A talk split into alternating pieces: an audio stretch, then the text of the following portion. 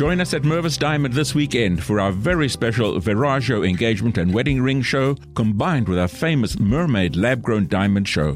Our full Veragio bridal collection will be on view. It's your chance to customize your ring your way. Mermaid Lab Grown Diamonds are the finest you can get. The quality is amazing and the value will blow you away. Now you can flash a huge rock, twice the size of what you would have expected, in a gorgeous Veragio ring at a very affordable price. Love can strike at any time. Celebrate with a mermaid diamond in a Veragio ring.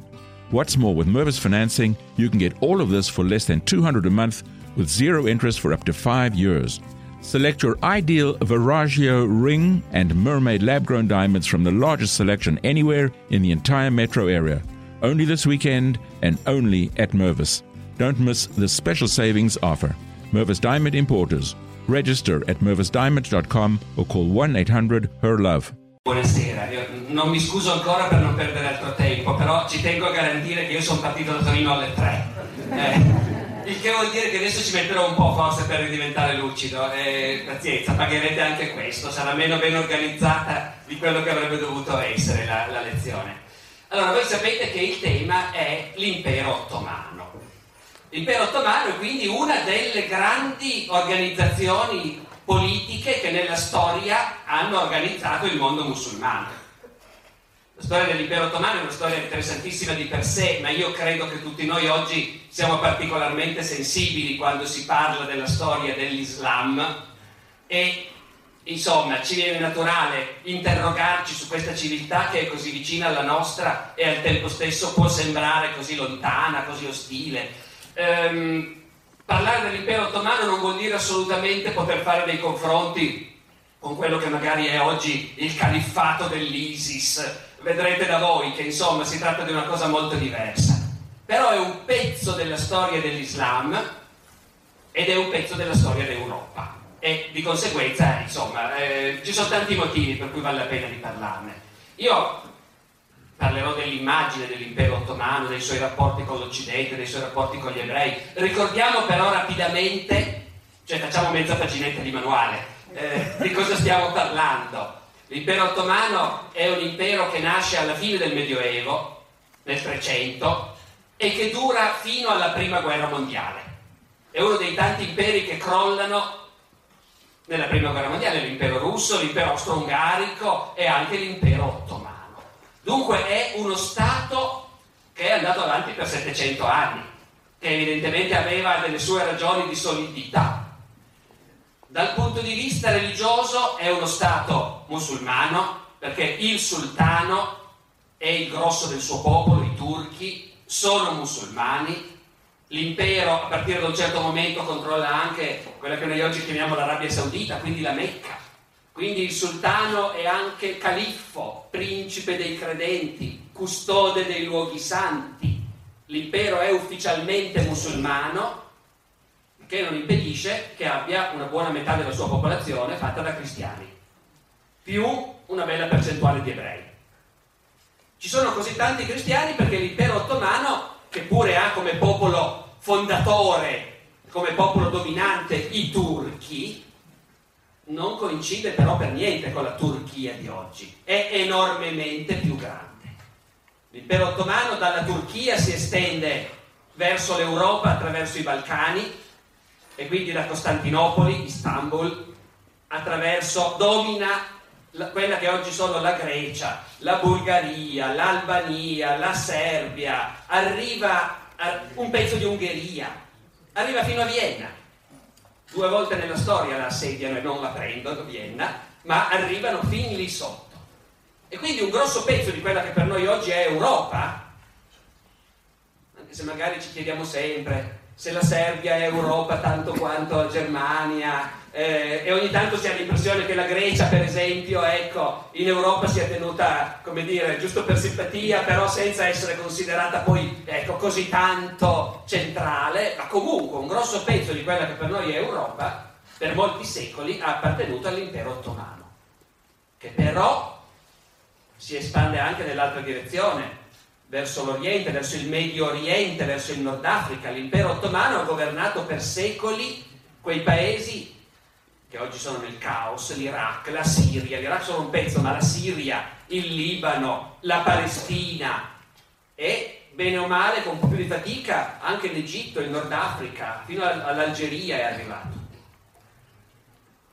Quindi è un impero che al suo interno aveva popolazioni le più disparate. I turchi sono il gruppo dominante, sì, ma ci sono arabi, greci, eh, ungheresi, slavi, c'è di tutto dentro questo impero dal punto di vista etnico. L'ultimissima cosa che vale la pena di ricordare è che, prima di andare poi nell'aspetto più analitico che io vorrei presentarvi, ma l'ultima cosa, diciamo, generale da ricordare, o meglio non è neanche una cosa da ricordare, è una riflessione da fare. I paesi, le regioni del mondo che io vi ho descritto, come sapete bene, oggi sono più o meno nel caos. Chi di più, chi di meno. I Balcani in questo momento sono un po' più sereni, ma sappiamo tutti cosa sono stati i Balcani negli anni novanta, con le guerre del... della ex, come diciamo noi, Jugoslavia, no? Ecco. E sappiamo tutti cos'è adesso il Medio Oriente, la Siria, e sappiamo tutti cos'è adesso il Nord Africa. Uno può anche capire che dopo tutto magari oggi ci siano persone, anche politici, non solo storici, che dicono però un impero che ha tenuto in pace per settecento anni tutte quelle parti di mondo che invece da quando quell'impero è caduto hanno attraversato una crisi dopo l'altra, una guerra civile, una pulizia etnica dopo l'altra. Ecco, non c'è da stupirsi se oggi ci sono politici turchi che dicono ma certo che se la Turchia potesse di nuovo giocare un ruolo egemonico in quelle regioni come ai tempi dell'impero ottomano, e non sarebbe nell'interesse di tutti. Io non dico né sì né no, ma diciamo che nel mondo politico di oggi il problema si pone. Allora, questa era semplicemente la premessa per sapere di quale stato stiamo parlando. Io però vorrei fare con voi un percorso attraverso innanzitutto l'immagine che dell'impero ottomano si aveva da noi, a casa nostra, all'epoca. All'epoca, specialmente quando l'impero... Cominciamo da quando l'impero ottomano era forte, potente, in espansione, nel quattrocento, nel cinquecento, l'epoca del nostro Rinascimento. In quell'epoca, vista da Occidente, vista dal mondo cristiano, visto in particolare dall'Italia, l'impero ottomano era una cosa che da un lato faceva paura e dall'altro affascinava anche in un certo senso, perché, come spero di farvi vedere, sembrava un po', come dire, uno specchio rovesciato in cui vedere anche tutti i difetti del nostro mondo. Faceva paura. Faceva paura perché sembrava un impero potentissimo.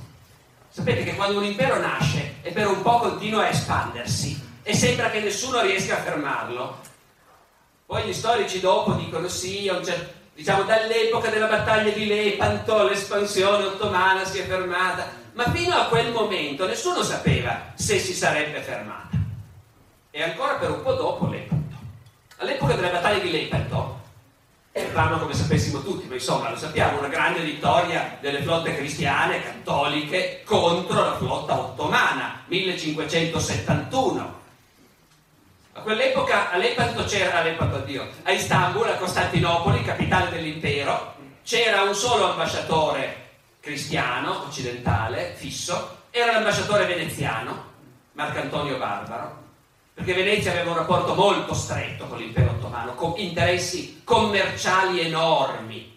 Quando scoppia la guerra, la guerra durante la quale ci sarà anche la vittoria cristiana di Lepanto, i veneziani non sono per niente contenti di fare la guerra agli ottomani in realtà. Sanno benissimo quanto c'è da perdere di investimenti, di navi che saranno sequestrate in porto con i loro carichi e così via. Fanno questa guerra abbastanza controvoglia. Il loro ambasciatore Marco Antonio Barbaro, un bellissimo patrizio veneziano, ci sono dei suoi ritratti, vestito di porpora, col barbone come si usava allora, l'ambasciatore veneziano Marco Antonio Barbaro rimane a Costantinopoli durante la guerra, eh, lo trattano abbastanza cortesemente, lo chiudono nel suo palazzo con Giannizzeri alla porta, eh, perché insomma non possa più incontrare i suoi agenti, le sue spie, non possa più mandare rapporti a Venezia, poi lui si ingegna, ha talmente tante spie che si riesce lo stesso. I turchi a un certo punto si seccano, gli chiudono tutte le finestre e i balconi con assi di legno, eh, lui riesce lo stesso a buttare giù delle lettere segrete, le sue spie, insomma comunque per tutta la guerra lui rimane a Costantinopoli. C'è la battaglia di Lepanto, magnifico, grande vittoria. Poi però una cosa che si sa di meno è che alla fine la guerra la vincono gli ottomani. Eh, nel senso che nonostante tutto alla fine i veneziani sono così stufi di questa guerra costosissima che chiedono la pace e lasciano al sultano l'isola di Cipro, che era il motivo per cui si stava facendo la guerra. Pagano anche le riparazioni. A quel punto gli riaprono il palazzo a Marco Antonio Barbaro, gli schiodano le assi delle finestre e con tanti saluti e abbracci se ne torna a Venezia, lasciando al Gran Visir un suo ritratto dipinto da non so più quale pittore veneziano, in cui Marco Antonio Barbaro gli fa una bellissima dedica in latino dove dice a ah, Mehmet Pasha, Gran Visir dei musulmani, amico carissimo. Eh, dopodiché se ne torna a Venezia, riferisce sulla sua esperienza quegli anni in cui è stato ambasciatore a Costantinopoli, anni di pace e poi anni di guerra, e conclude dicendo: cerchiamo comunque di tenercelo buono questo impero ottomano, perché io non posso affatto escludere che questo impero possa anche finalmente, cioè possa ancora alla fin fine, ridursi a una monarchia universale. Cioè non posso escludere che questo impero ottomano alla fine conquisti il mondo. Questo è il giudizio dell'europeo che lo conosce meglio, perché è stato lì a negoziare col governo ottomano per parecchi anni. E ancora il suo giudizio dopo Lepanto. E allora, i politici si preoccupano, fanno i loro calcoli, quante galere può mettere in mare il sultano, farà la guerra in Ungheria l'anno prossimo oppure no, cosa dicono le spie. La gente che non sa niente si preoccupa e basta. Mamma li turchi. Avete presente, no? Il modo di dire. E i turchi in Italia ci sono arrivati qualche volta. Nel millequattrocentottanta sono sbarcati a Otranto, l'hanno tenuta per qualche mese, se non ricordo male. Mm. Ancora nel cinquecento capita che sbuchi la cavalleria turca nel Friuli.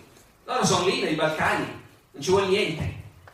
Quindi i turchi sono veramente vicini dal punto di vista italiano, dalle coste della Puglia si vede, dall'area adriatica, nelle giornate belle si vede l'Albania, e lì è impero ottomano, sembrano un passo. Quindi in Italia la gente ha paura. Io, come faccio di solito in questi casi, cercherò di usare molto le parole della gente di allora, no? Di citarvi spesso le fonti, cioè quei testi che mi permettono di raccontarvi delle cose, perché se non ci fossero le parole della gente che viveva allora io non potrei raccontare niente. Come faccio a sapere che la gente aveva paura? Una testimonianza del Machiavelli, per esempio.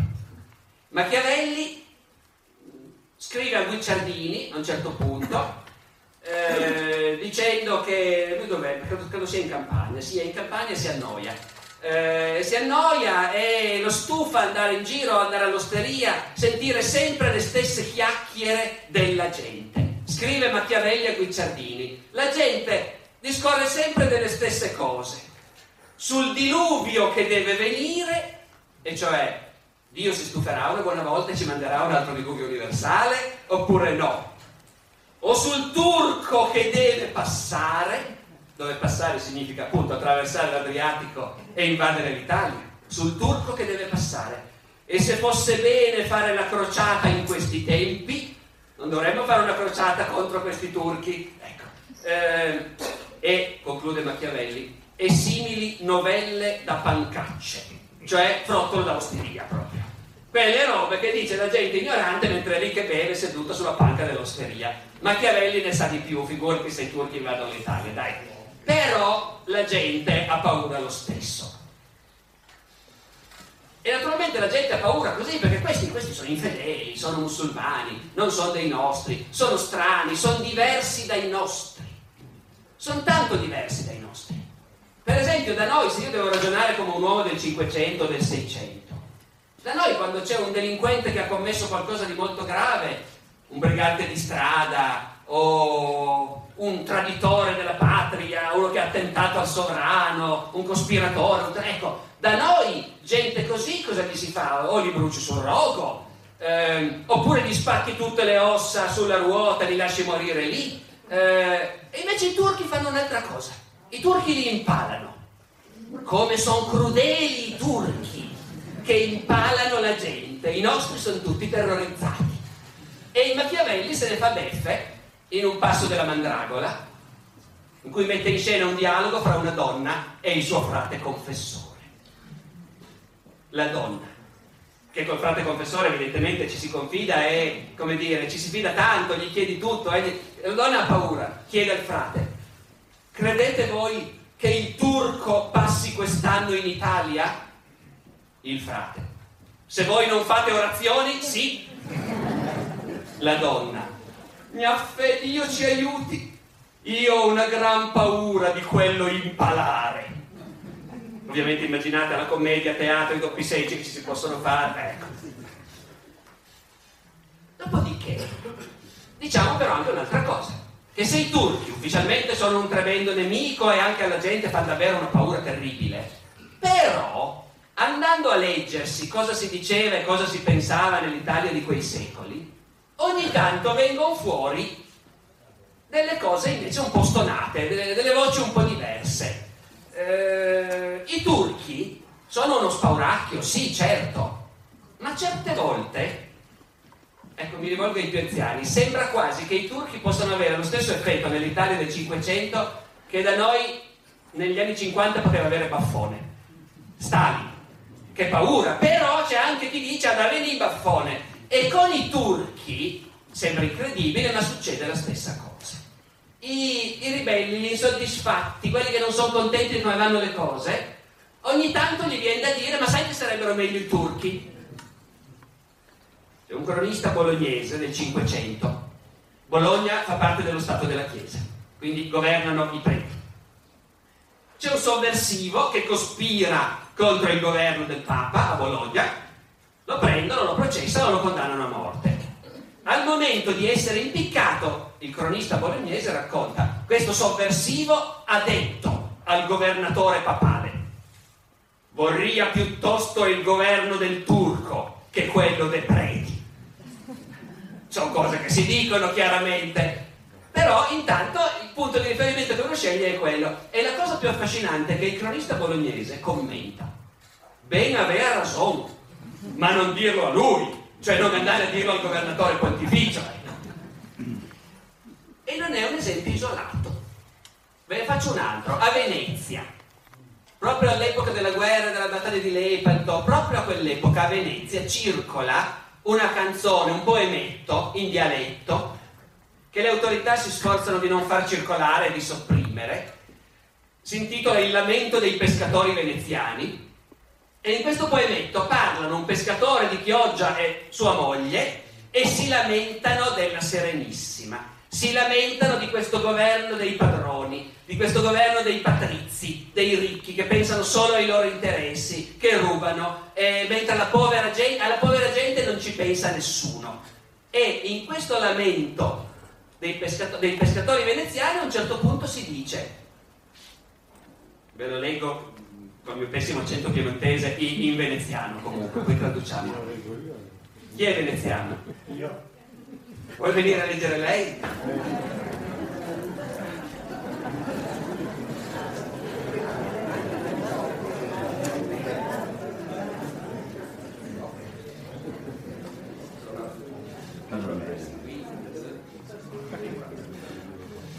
Ma perché diavolo che i tirano? Lei è troppo in, in, in, in, in cinquantacinque. Eh lo so, lo so, infatti mi sono. Il mondo è la pari ciao, per far giustizia. Turco è un gran soldato, custo che zuffa che essi a zuffavo. Però traducono in veneziano moderno. Ma perché Dio non vuole che... che dico italiano, che i tiranni regnano troppo nel mondo, nel mondo eh, che il mondo apparecchiamo per far giustizia. Turco è un gran soldato sultano, sultano custode zuffa, perché azzuffavo, questo è un detto. Eh, credo che zuffare volesse dire, io non ne sapevo niente, non so vedere, a prendere, cioè lui, il turco gli riprenderà quello che loro hanno, hanno preso. Hanno Comunque guardate, se andate a Venezia non parlate così. Ma se andate a Venezia nel cinquecento invece... Ecco. Grazie mille, grazie. Allora, la veneziana del cinquecento e la veneziana di oggi avete comunque capito il succo. Dio è stufo della tirannia dei patrizi, ma ha già preparato la vendetta. Il turco, il gran sultano, aspetta che arrivi lui e vediamo se non gli appunto zuffa, gli riprende tutto quello che loro hanno rubato. Discorsi che si facevano a Bologna, discorsi che si facevano a Venezia. Io aggiungerei un'altra parte dell'Europa dove si facevano questi discorsi e oggi sembra incredibile. C'erano parti della Grecia dove si facevano questi discorsi. Voi sapete che greci e turchi oggi non si vedono di buon occhio ed è da, dall'Ottocento, quando la nazione greca ha voluto essere una nazione indipendente e ha visto nei turchi gli oppressori, e ci sono state atrocità da tutte e due le parti nell'Ottocento e ancora nel Novecento. Per questo stupisce vedere che nel Rinascimento quelle piccole parti della Grecia che non erano ancora governate dai turchi, ma erano governate dai veneziani per l'appunto, erano talmente scontenti del governo veneziano che avrebbero preferito i turchi. Questo si vede benissimo, si vede a Cipro. Ricordate che Cipro è proprio l'oggetto della guerra per cui si vince a Lepanto, ma poi dopo però Cipro invece viene data al turco. Si vede a Cipro, si vede a Creta. Cipro. Cipro è una un paese greco ortodosso dominato dai veneziani, italiani e cattolici, e i rapporti dei governatori veneziani di Cipro, prima di arrivare a questa famosa guerra in cui i turchi se la prendono l'isola, i rapporti dei governatori veneziani non fanno altro che dire: qua il popolo è scontento. Tutti i momenti parte qualcuno per andare a Costantinopoli dal sultano e intrigare per vedere se riesce a convincere il sultano a sbarcare a Cipro e invaderla. E quando effettivamente i turchi sbarcheranno a Cipro, i contadini di Cipro con i loro popi in testa gli vanno incontro a braccia aperte. E in quella stessa guerra i turchi a un certo punto passano accanto a Creta, e anche Creta, isola greca, è parte del dominio veneziano. La flotta turca passa di lì, mettono a terra un po' di gente, non hanno intenzione di conquistare Creta, perché non hanno portato cannoni d'assedio, eh, ecco. Ma i contadini non lo sanno e i preti non lo sanno, dalle montagne di Creta anche lì scendono i contadini con i loro preti in testa per accogliere i turchi che finalmente sono sbarcati. Perché i turchi con tante scuse si reimbarcano e se ne vanno, il governo veneziano apre un'inchiesta, pacifica le, gli animi, tranquillizza tutti, poi arresta e impicca sei o sette parroci, principali responsabili di aver sobillato il popolo, ecco, e Creta deve ancora aspettare un altro secolo prima che i turchi la conquistino davvero. Cipro invece l'hanno conquistata e ci sono testimonianze impressionanti dell'odio che gli abitanti di Cipro avevano per i padroni italiani. Due o tre anni dopo c'è un viaggiatore tedesco che capita a Cipro, ormai governata dal sultano, e chi lo porta in giro a vedere l'isola gli dice, gli racconta che fino a pochi anni prima lì comandavano i veneziani e gli abitanti erano schiavi, ma adesso sono arrivati i turchi e hanno dato la libertà a tutti. E ancora qualche anno dopo, ma siamo ancora a fine Cinquecento, c'è un altro viaggiatore inglese stavolta che va a visitare Cipro. C'erano già i turisti all'epoca, anche se pochi. A questo viaggiatore a Nicosia, la capitale di Cipro, gli fanno vedere i palazzi della nobiltà veneziana, mezzo diroccati, e gli raccontano con grande soddisfazione che i padroni di quei palazzi sono stati tutti ammazzati o ridotti in schiavitù, ed è la giusta punizione per il modo inumano in cui quei padroni veneziani trattavano gli abitanti di Cipro.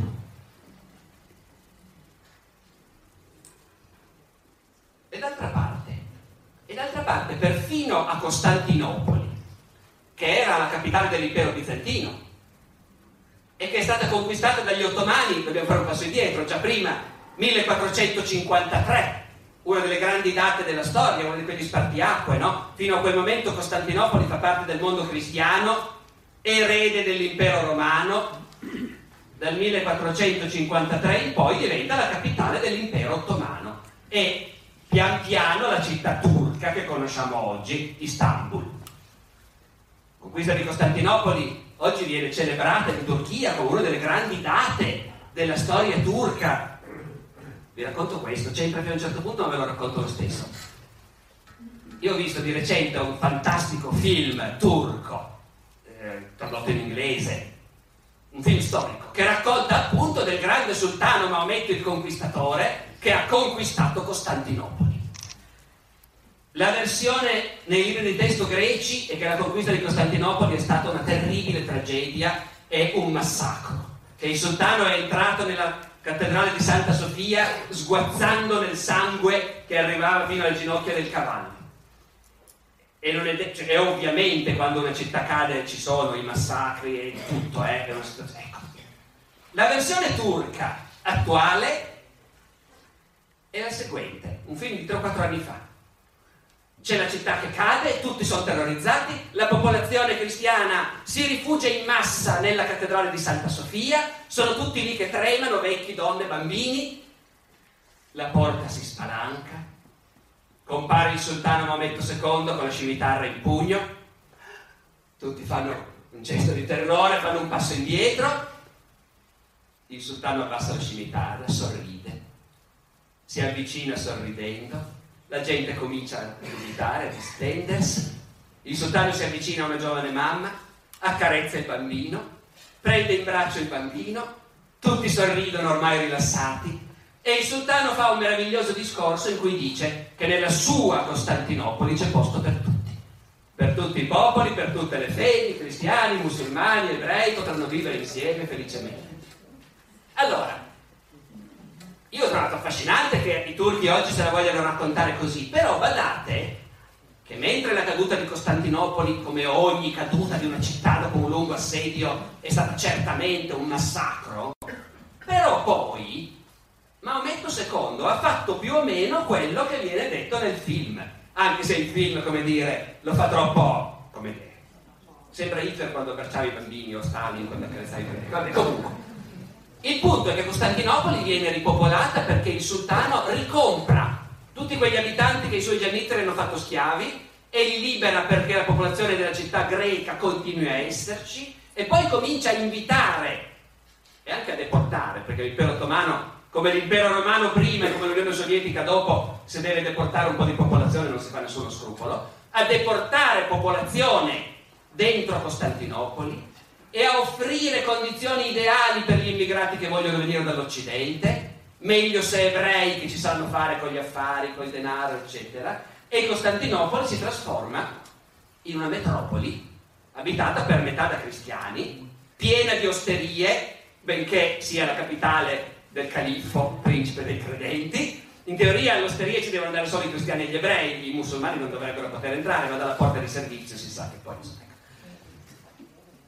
E una parte della chiesa greca, subito dopo la conquista, si dice poteva andarci peggio, perché prima della conquista l'imperatore bizantino, l'ultimo, si era anche detto, forse per salvare la città contro i turchi sarebbe meglio fare l'accordo con i, con i cattolici. Voi sapete che la chiesa greca ortodossa e quella cattolica fino a poco tempo fa quasi non si parlavano e ancora adesso la chiesa greca è molto diffidente verso il cattolicesimo. In quegli anni l'imperatore bizantino ha negoziato invece un ritorno del mondo greco nell'orbita cattolica in cambio dell'aiuto che gli italiani potevano dare contro i turchi. Quando va tutto a finire molto male e i turchi vincono, nella chiesa greca molti si dicono uffa, meglio così, molto meglio così, meglio il turbante della tiara. I cattolici erano molto più pericolosi per noi. E infatti Maometto secondo non fa nessuna fatica a trovare un importante intellettuale greco, Giorgio di Trebisonda, il quale accetta di fare d'ora in poi il patriarca greco di Costantinopoli, nominato dal sultano, e Giorgio di Trebisonda si rivolge al sultano Maometto secondo, che ha appena conquistato Costantinopoli, quindi l'ultima capitale dell'impero romano. Giorgio di Trebisonda si rivolge a Maometto secondo dicendogli: adesso tu sei l'imperatore romano. E i sultani, come sempre in questi casi, ci credono, ci credono fino a un certo punto, ma il titolo di Cesare lo prendono. Per secoli i sultani litigheranno con gli Asburgo sostenendo che loro, e non gli Asburgo austriaci, sono i veri successori dell'impero romano e che a loro spetta il titolo di Cesare. Ma la cosa strabiliante è che per qualche tempo non lo dicono solo loro, anche qui da noi c'è qualcuno che si dice: ma in fondo, in fondo, potrebbe anche essere utile dargli corda di questa idea.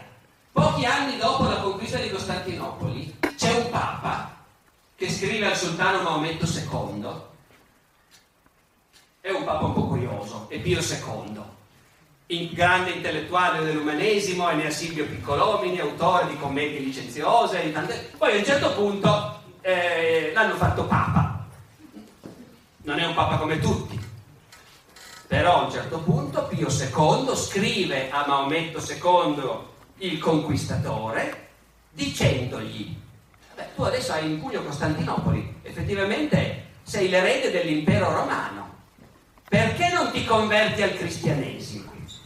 A quel punto ti faremmo imperatore anche dei cristiani, potresti essere l'imperatore del mondo. E Pio secondo insiste a lungo su questo fatto, che dopo tutto a Maometto secondo cosa gli costa convertirsi al cristianesimo? Tutti sanno, tutti conoscono la sua devozione religiosa, la sua pietà, la sua giustizia, il fatto che ama fare penitenza. Dice il Papa al sultano: in fondo cosa ti manca per essere cristiano? Giusto un po' d'acqua, quella del battesimo ovviamente.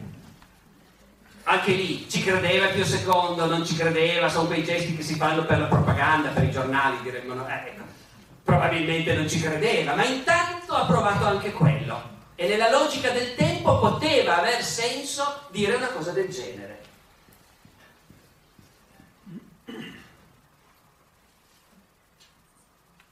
Come va e come non va, alla fine l'impero ottomano non conquista l'Italia, non conquista l'Europa, il sultano non diventa padrone del mondo, non diventa imperatore universale. Peccato, perché qualcuno ci credeva di loro, tra i Giannizzeri c'era chi ci credeva, tra i visir c'era chi ci credeva, anche perché correvano tante profezie in quel mondo del Rinascimento, e alle profezie ci credevano tutti, sia i cristiani sia i musulmani. Se uno va a vedere le profezie che giravano fra la gente, è più facile capire come mai anche papi e sultani potevano pensare queste cose. Perché le profezie lo dicono proprio chiaramente. Per esempio, fra i cristiani, negli anni di Lutero, è un'epoca in cui succede tutto contemporaneamente, no? Come se non fossero già abbastanza grosse le cose di cui parliamo, sono gli anni della Riforma protestante, in cui il mondo cristiano si spacca, il mondo cattolico, si spacca terribilmente, guerre feroci, battaglie di idee, la Controriforma. Di fronte a queste cose, tra la brava gente, che è un po' sgomenta di vedere quel che succede, la cristianità in crisi, i protestanti che criticano il Papa, tra la brava gente corrono appunto queste profezie del tipo: visto che fra noi cristiani va così male, ma non sarà che è tutto progettato, che è tutto un disegno della provvidenza, e che, di nuovo, mi ripeto, ma è un altro tema, arriverà il sultano e metterà a posto tutto? Ma stavolta non si tratta di arriva il sultano e mette a posto i padroni, si tratta di arriva il sultano, si converte al cristianesimo e insegna a noi cristiani a vivere finalmente nella pace.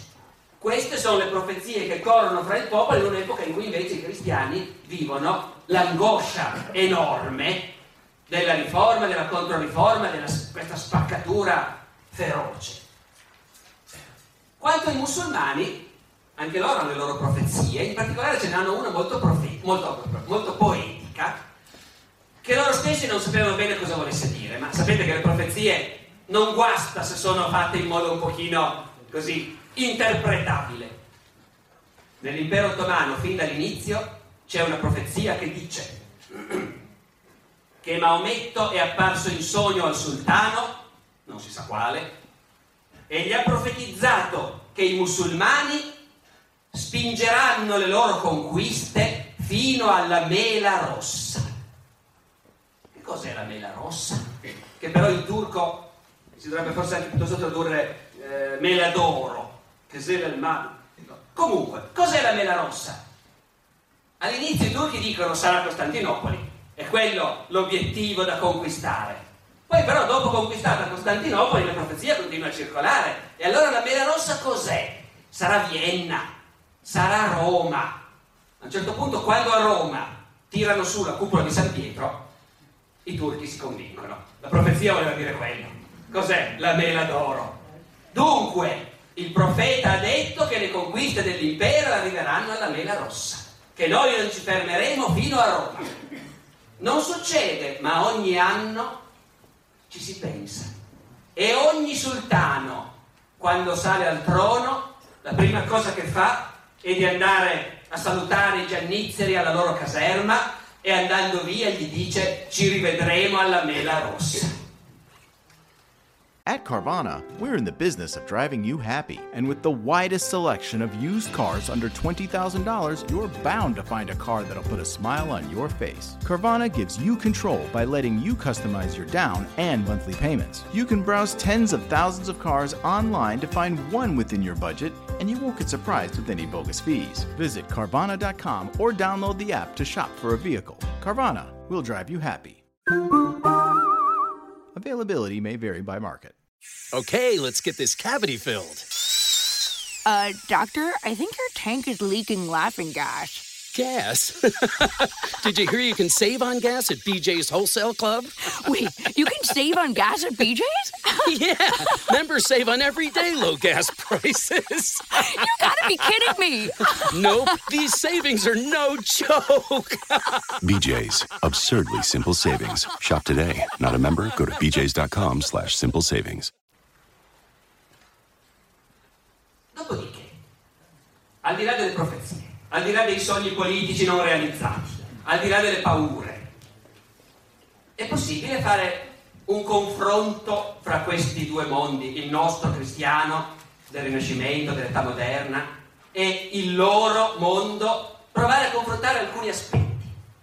Si può fare anche perché lo facevano anche loro, anche i contemporanei, quelli, come dire, che avevano più voglia di andare a fondo delle cose, senza, così, andando, se, ponendosi anche delle domande scomode.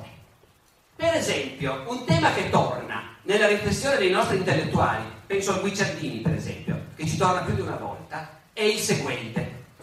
Non mettetevi a ridere. La giustizia da noi è troppo lenta. Non funziona niente. I processi durano all'infinito, gli avvocati si arricchiscono. Eh, è un sistema folle il nostro, dice Guicciardini. I turchi, dice Guicciardini, loro sì che hanno un sistema giudiziario efficiente, perché da loro, e qui diciamo quella del Guicciardini è un po' una caricatura, ma c'è un fondo di verità. Da loro il cadì, il giudice, nominato dal sultano, che è al tempo stesso un giurista e un teologo, perché le leggi sono tutte dentro il Corano e non hai bisogno di avere altri codici, eccetera. Da loro la giustizia funziona così che il cadì quel pomeriggio riceve, uno arriva e gli presenta la sua causa, arriva l'avversario e spiega il suo punto di vista e poi il cadì decide chi ha ragione. In un pomeriggio le cause vengono concluse. E dice il Guicciardini, certo, si sa che poi in realtà di solito vince quello che paga la bustarella più grossa e poi comunque come si fa a, a, a giudicare in questo modo? Però dice Guicciardini, pensate ai vantaggi, gli avvocati non esistono, non ci sono memoriali, scartafacci, documenti da leggere, sentenze da scrivere, niente di tutto questo. E alla fine dice Guicciardini, sa, ve lo leggo nel suo, è il fiorentino del Cinquecento, è diverso dal nostro come il veneziano, ma eh, proviamo a capirlo lo stesso. Dice Guicciardini, io credo siano manco male le sentenze dei turchi, cioè sono meno peggio delle nostre, le quali si espediscono presto e quasi a caso, che è il modo dei giudizi che si usano comunemente tra cristiani.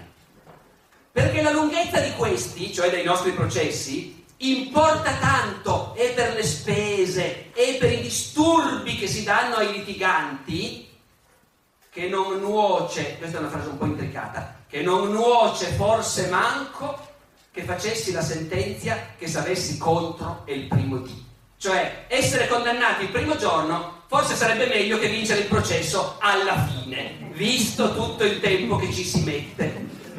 E inoltre, continua il Guicciardini, se noi presupponiamo le sentenze dei turchi darsi al buio, cioè che il Cadì giudichi a casaccio proprio, come capita, ne seguita che la metà ne sia giusta.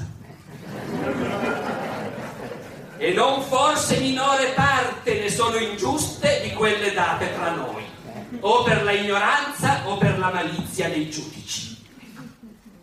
E dunque, come vedete, qualche idea che in fondo qualcosa potremmo aver da imparare da loro, qualcuno se scherza, no? Sì, figuriamoci se è possibile da noi abolire il diritto romano, le facoltà di legge, la casta degli avvocati, parlo del Cinquecento ovviamente, ma eh, però un po' di dispiacere che da noi non sia così semplice come dai turchi c'è.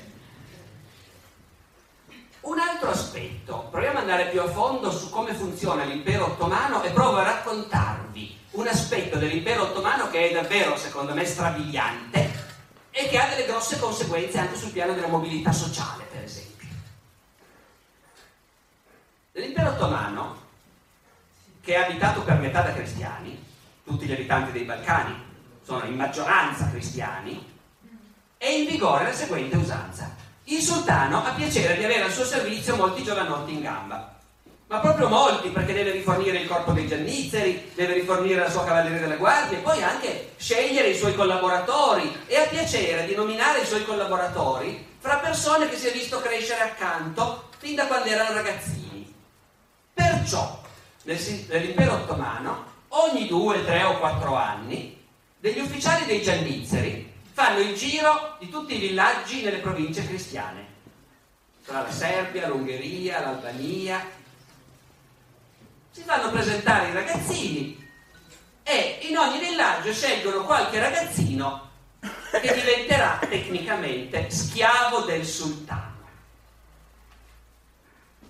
Hanno le loro istruzioni, gli ufficiali dei Giannizzeri, eh, lasciare in pace i figli dei notabili per non avere grane, eh, lasciare in pace i figli dei preti, sapete che i preti ortodossi si sposano e tengono famiglia, eh, non prendere i figli unici, poi insomma... Sicuramente chissà quante bustarelle passano di mano in quei casi, magari per esentare il ragazzino o magari per far scegliere il ragazzino, perché quello che succede è che tutti questi ragazzini, centinaia ogni volta se non migliaia, vengono portati a Costantinopoli, poi lì si fa una prima selezione.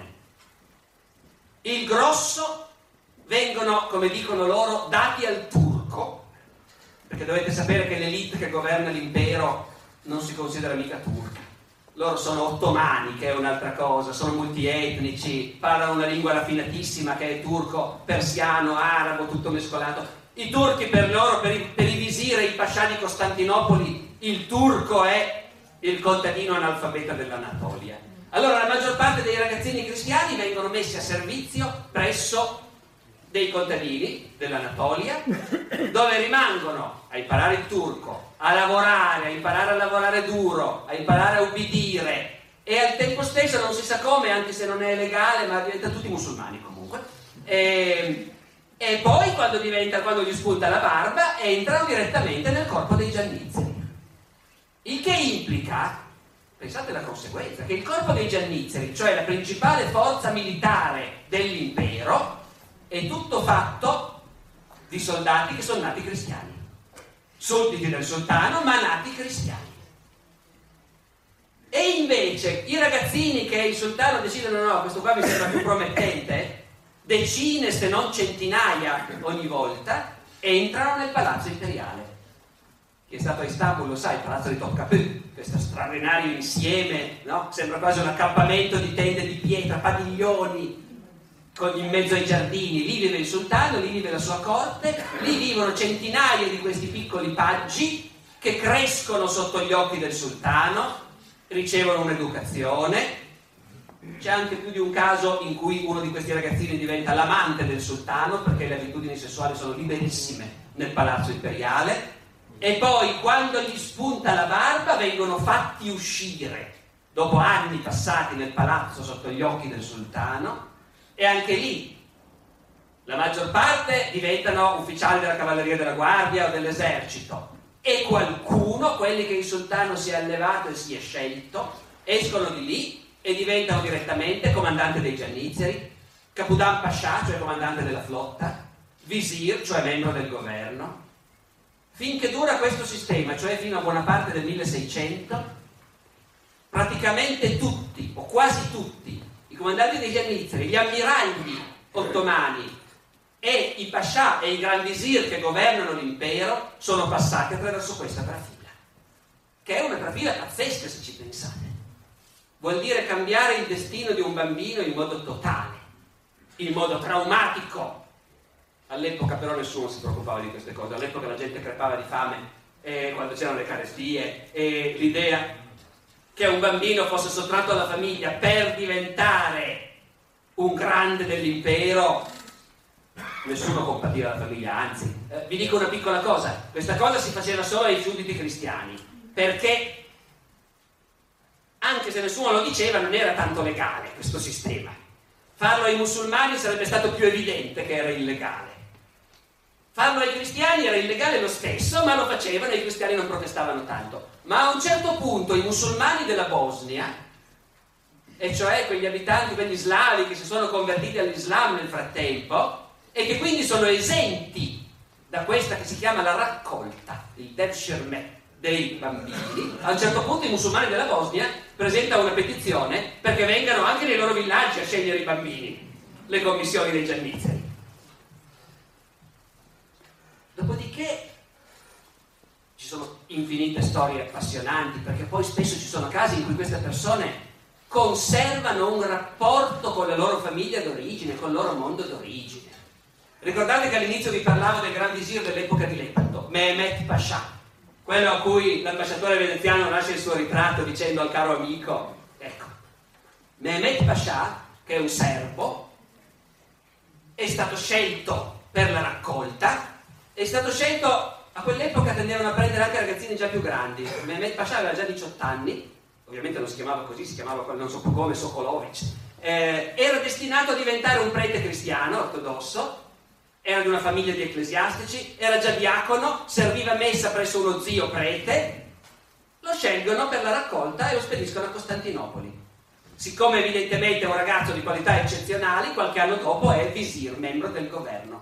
A quel punto una cosa che fa, per esempio, è di convincere il sultano a fare una riforma nell'organigramma della Chiesa ortodossa nelle province dei Balcani, Eh, a creare un nuovo arcivescovado che dovrà avere controllo su tutti i vescovi cristiani dei Balcani, e quell'arcivescovado assegnarlo a suo zio, eh, che è appunto un prete ortodosso, e insomma tutti tengono famiglia, tutti pensano alla famiglia, e quest'uomo che è pascià del governo e diventerà gran visir, cioè l'uomo che davvero governa l'impero ottomano, si ricorda benissimo di tutti i parenti preti cristiani che ha nei Balcani e vada a seguire e favorire le loro carriere. Allora, io ho sottolineato una conseguenza impressionante di questa cosa, che tanto i guerrieri, i Giannizzeri, quanto i ministri, i generali e gli ammiragli sono tutti nati cristiani e poi passati attraverso questa trafila pazzesca. Ma la cosa strana non è solo che sono nati cristiani e che fra l'altro non sono turchi, il turco l'hanno imparato, il turco di corte, ma di fatto poi noi sappiamo che nelle caserme dei Giannizzeri, come nei cortili del palazzo, la lingua più diffusa dopo il turco è il serbo-croato, perché gran parte di loro hanno, appunto, hanno quell'origine lì. Ma oltre a questo, che magari a noi colpisce di più oggi l'aspetto religioso, l'aspetto etnico, ma pensate all'aspetto sociale, è da quello che sono scioccati i nostri antenati di quell'epoca. Gli italiani di quell'epoca delle questioni etniche non importa niente, delle questioni religiose di più, ma insomma ne ha viste tante. Ma la cosa che lascia veramente stupefatti gli osservatori europei è che questo impero è governato da figli di contadini, figli di pastori. La grande maggioranza dei commenti, per esempio degli ambasciatori veneziani, su questo, o dei viaggiatori, su questo stato di cose, ecco, sono un po' diversi dai commenti che ci aspetteremmo magari noi, o che faremmo noi. La maggioranza degli europei che riflettono su questa cosa dicono: che schifo, che schifo, un impero governato da pezzenti, da figli di pezzenti, e a noi ambasciatori occidentali tocca trattare e negoziare con questa gentaglia, con questa teppa. Proprio Marco Antonio Barbaro, che pure era un uomo intelligente, buon amico del visir, ma quando deve spiegare al senato veneziano che gente sono quelli che comandano a Costantinopoli, Marco Antonio Barbaro non risparmia le parole: gente nata ignobile, abietta, servile, priva per propria natura di cognizione di governo. Perché ricordiamoci cosa hanno in testa i nostri antenati all'epoca. I nostri antenati hanno in testa che c'è chi nasce nobile e c'è chi nasce plebeo, e chi nasce plebeo deve stare al suo posto, perché chi nasce nobile è destinato a comandare, per natura sa comandare. Ecco, nell'Europa di allora non c'è nessun posto di comando da nessuna parte, nessun ufficio statale importante, nessun ministero, nessun vescovado, nessun comando d'esercito che non vada quasi sempre a principi e nobili. Poi anche lì ovviamente si sceglie, si sceglie quello che ha più amicizia, quello che è più raccomandato, quello che per motivi politici conviene farlo lui, eh, a volte si cerca anche di scegliere quello più in gamba e non il più incapace, ma questa è l'ultima delle considerazioni, come sappiamo benissimo, quando devi nominare un presidente di film. Vabbè, comunque. Eh, allora, dopodiché, dopodiché da noi si ritiene che questo sia ovvio. Ogni tanto c'è il plebeo in gamba che fa carriera, perché anche la nostra è una società non completamente ingessata, ma sono eccezioni, e soprattutto a livello di mentalità l'idea è: i nobili sono nati per comandare. E nell'impero ottomano è tutto il contrario. Che schifo, appunto, dicono i nostri antenati, sono tutti per origine pastori e gente bassa e vile. È un viaggiatore, un viaggiatore olandese, fiammingo, si stupisce e dice: quelli che ricevono i più alti uffici dal sultano sono in gran parte figli di pastori, e ben lungi dal vergognarsi della loro origine ne vanno fieri e ritengono di potersi vantare perché non debbono nulla all'accidente della nascita. Per i nostri è sbalorditivo. Il comandante della flotta veneziana a Lepanto, Sebastiano Venier, Venier, grande famiglia patrizia, eccetera, in un suo rapporto al doge, fra le altre cose, si lamenta: è, um- è imbarazzante, è umiliante dover combattere i turchi, che sono comandati da gente di bassa origine. È imbarazzante, dice Sebastiano Venier, dover combattere un nemico che non ammette conti, né cavalieri, né gentiluomini, ma solo mercanti. Perché nell'impero ottomano non esiste una nobiltà di nascita. Tutti quelli che sono ai più alti gradi sono messi lì dal favore del sultano, possono perderlo in qualunque momento, non lasciano niente ai figli. Un'altra cosa che sbalordisce gli occidentali è che questi visir e pascià potentissimi, che fanno un sacco di soldi perché sono tutti corrotti, tutti rubano, accumulano tesori immensi, ma quando muoiono il sultano si riprende tutto. E non c'è mai, fino a una certa data, il caso che uno riceva un ufficio o un incarico solo perché è il figlio di un ministro. Questa cosa succede per la prima volta proprio negli anni di Lepanto, primi sintomi che il sistema non funziona più in modo così puro come prima. L'ambasciatore veneziano Barbaro scrive a casa e dice: è successo che il figlio del gran visir è stato nominato sangiaco, cioè governatore di una piccola provincia. E questa, dice l'ambasciatore veneziano, è una roba mai vista. E molti qui sono scontenti. Molti giudicano scandaloso e non possono patire che neanche un figlio di primi visiri sia fatto sangiacco per favore. È il mondo alla rovescia agli occhi dei nostri antenati. Poi intendiamoci, voglio dire ancora una cosa per essere chiaro.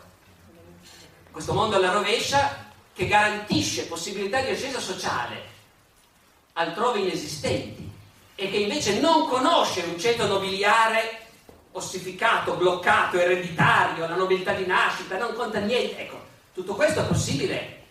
È possibile perché il sultano è un sovrano assoluto. Sono tutti i suoi schiavi, tecnicamente, questi visir. Ecco. In Europa anche abbiamo avuto dei re che hanno provato a giocare il gioco dello stato assoluto, del potere assoluto. In genere sono finiti male, prima o poi gli ha sbagliato la testa. Prima in Inghilterra, poi in Francia, ecco. Ma quando da noi si dice un sovrano assoluto, non è mai in Europa il potere di un re un potere così forte. Un re in Europa, anche nel cinquecento, nel seicento, deve fare i conti con la nobiltà organizzata. Tante grandi famiglie, ereditarie, nobili quanto lui, fiere del suo sangue, hanno enormi latifondi, contadini. E il re, non è facile per il re ignorarli. Poi la Chiesa. Un'enorme organizzazione strutturata che ha un enorme potere, enormi ricchezze e che il re non può comandare a bacchetta, deve negoziare. L'università, mettiamoci anche quella. Nell'impero ottomano tutti questi contrappesi non ci sono. Ecco, vedete che se uno lo dice così, prima tutti avremmo detto accidenti, molto meglio l'impero ottomano, dove anche un figlio di poveracci può diventare ministro. Certo, però al tempo stesso questo si paga col fatto che il potere è un potere assoluto. Nessuno lo può condizionare, nessuno lo può, può negoziare con lui. Io sto parlando da un sacco di tempo e non so neanche da quanto tempo. Voi me lo dite, eh, ma io adesso magari dieci minuti. Quindi il sultano, come veniva nomi- il sultano come veniva nominato? Il sultano? Il sultano è ereditario. Ereditario, l'unico che era. Il sultano è ereditario con grossi problemi, è una cosa che volevo dire più avanti, ma la dico adesso. No, no, no. no, non la dico adesso. Eh, è una delle cose che agli occidentali fanno abbastanza orrore dell'impero ottomano, ed effettivamente è una cosa abbastanza drammatica, perché la cosa è questa, che il sultano può avere quattro mogli, come sappiamo tutti, e anche di più, perché se una muore si rimpiazza. E poi ha molte concubine, che a volte sposa, a volte no. Solimano il Magnifico ha sposato la sua concubina preferita, trasformandola da schiava in sultana. Ma, in ogni caso, tutti i figli del sultano sono figli suoi allo stesso modo. E c'è il rischio che siano tanti, ovviamente, con questo sistema, i figli del sultano. Allora, a un certo punto si afferma l'abitudine che alla morte del padre uno dei figli, i figli prima della morte del padre cercano ciascuno di prepararsi la sua posizione, le sue alleanze, le sue amicizie, i suoi supporti. Poi in genere alla morte del padre c'è qualche scontro anche violento, magari comunque uno dei figli viene fuori, diventa sultano e fa strangolare tutti i fratelli, perché bisogna fare così. E nel mondo ottomano ci sono testimonianze che dicono: certo, è una cosa drammatica, ma la cosa più importante di tutte per l'umanità è la salvezza dello Stato. Per l'interesse collettivo qualunque sacrificio si può accettare, anche questo. In Occidente, dove la politica è brutale e sanguinosa, ma non fino a quel punto, ovviamente è uno dei motivi per cui, come dire, hanno giustamente paura dell'impero ottomano, o comunque ne hanno una pessima immagine. Direi ancora questo, però, fermandomi un attimo sul tema dell'apertura, che è l'aspetto più sconcertante di questo impero dal punto di vista dei nostri occidentali.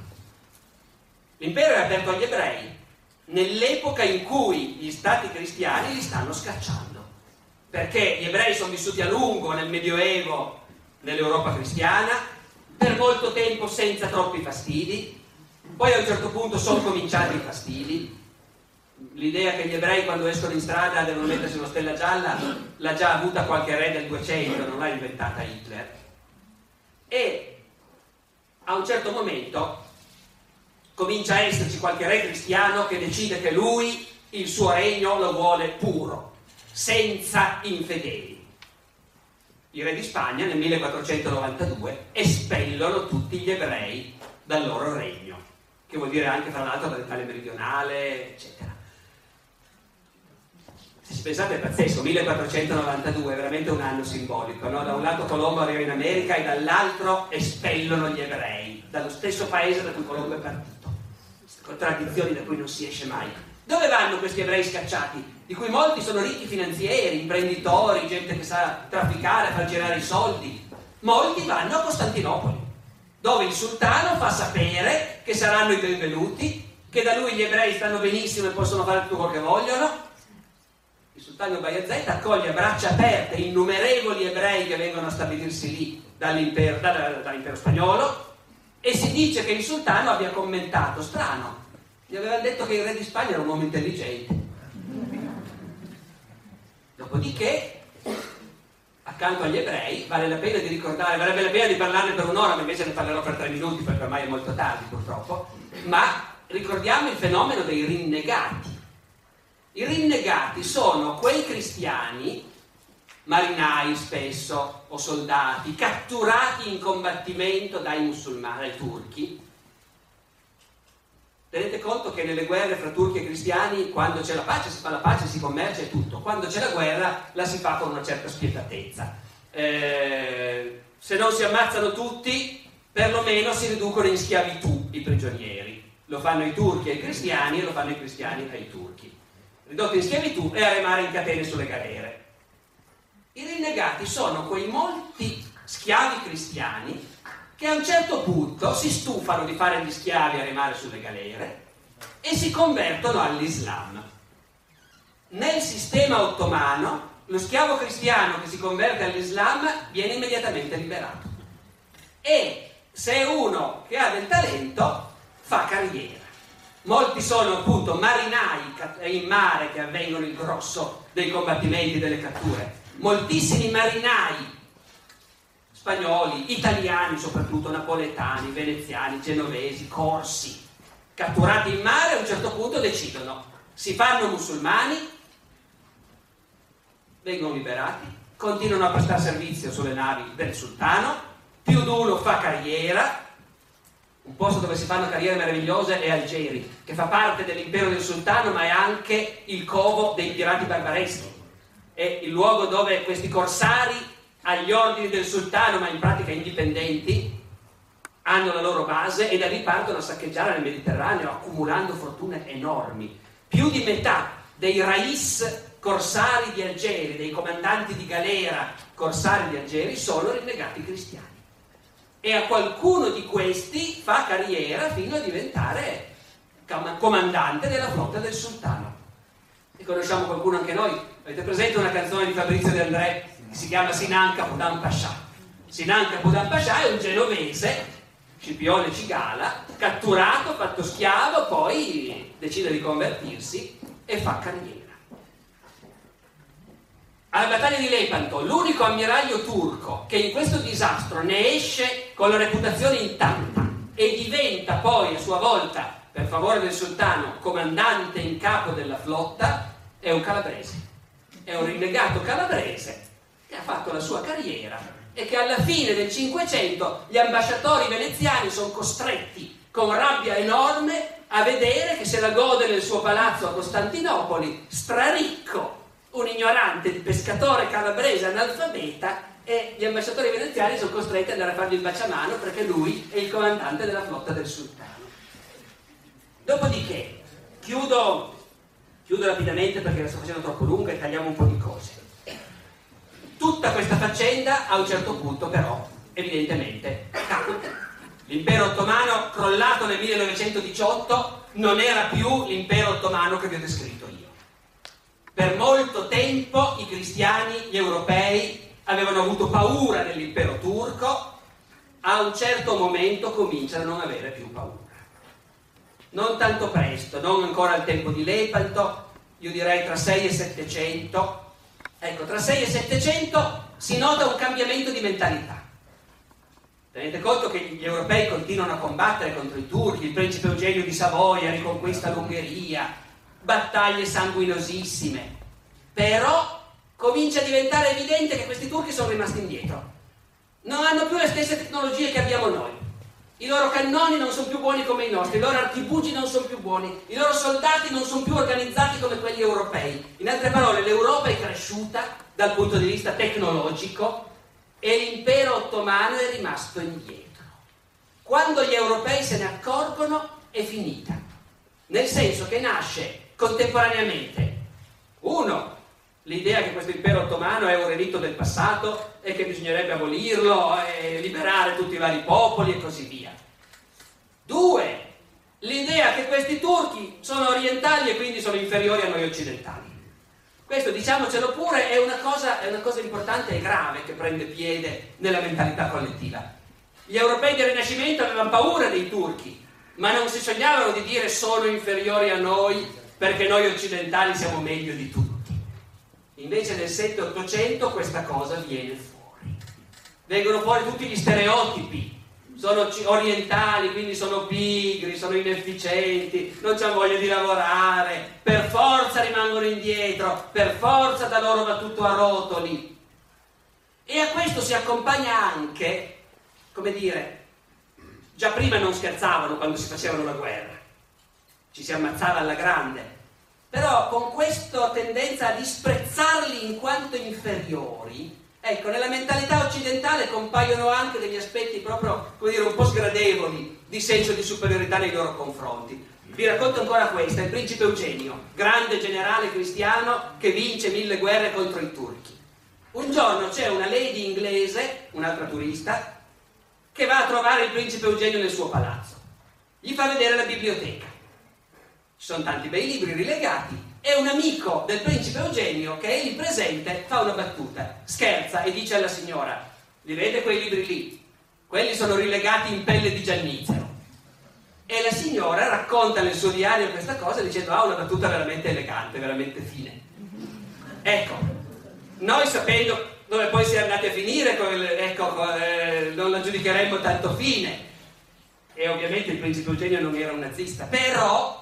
Diciamo, ci sono tanti piccoli sintomi, e adesso li sto sbrigando in fretta perché voi sono cuore che state qui a aspettarmi se non di più, e quindi mi scuso ancora, ma ci sono tanti piccoli sintomi del fatto che l'impero ottomano in declino diventa un po' il bersaglio di un disprezzo, di un razzismo generalizzato, da cui poi noi europei, secondo me, abbiamo fatto, abbiamo fatto fatica a, a tirarci fuori. L'ultimissimissima cosa, questo declino tecnologico, culturale, è indiscutibile. A un certo punto il mondo musulmano ha avuto paura delle novità che nascevano in Occidente e ha deciso di non preoccuparsene, di non volerne sapere niente. C'è un esempio impressionante: quando scoppia la rivoluzione francese, a Costantinopoli ci sono tanti occidentali e i francesi cominciano ad andare in giro per Costantinopoli con la cuccarda rivoluzionaria, bianca, rossa e verde. Eh. Un ambasciatore ostile alla rivoluzione, quello austriaco credo, va dal Gran Visir e gli dice: ma sai, questa rivoluzione è una cosa grave, gravissima, non puoi tollerare che questi qua vadano in giro per la vostra capitale con le coccarde della rivoluzione, fagliele togliere. E il Gran Visir gli risponde: amico mio, ma queste sono faccende vostre, a noi non ci interessa cosa vi mettete sul cappello. Meraviglioso. Però non gli interessava neanche l'ultimo modello di macchina a vapore, e questa cosa se ne può trovare già un punto d'inizio. A me ha colpito già al tempo di Lepanto, cinquecento quindi, quando in realtà l'impero non è affatto indietro da mille punti di vista, ma c'è una cosa che l'impero ottomano e tutto il mondo musulmano non ha e che invece i nostri antenati hanno, ed è la stampa. E la stampa fa una differenza pazzesca.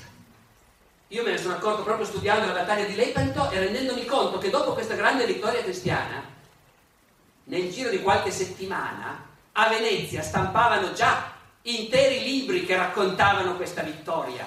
Libri, discorsi, poesie, fogli volanti, cartine della battaglia, l'elenco di tutti i capitani cristiani vittoriosi, tutto.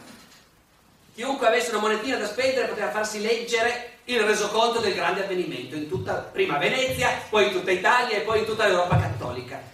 Nell'impero ottomano la stampa era proibita perché avevano un po' paura che con la religione non andasse tanto bene questa novità, che poi si finiva per far produrre il Corano a delle macchine e i teologi avevano paura che questa cosa non fosse ammessa morale. La stampa non c'era nell'impero ottomano.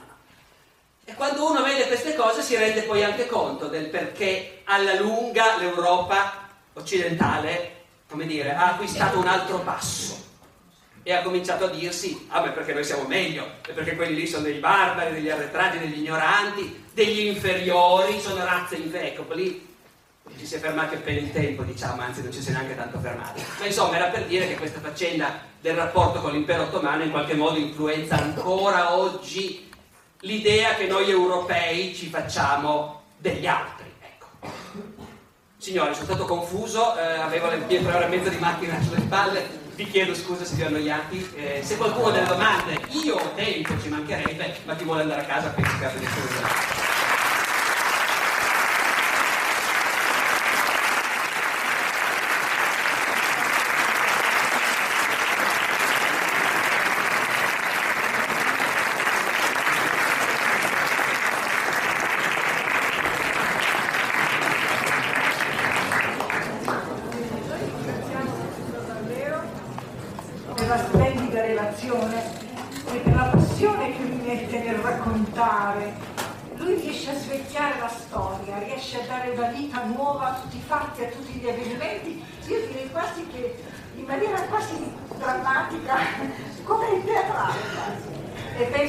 Siamo stati tutti affascinati da questo racconto. Adesso, se qualcuno vuole fare delle domande, cominciamo una alla volta.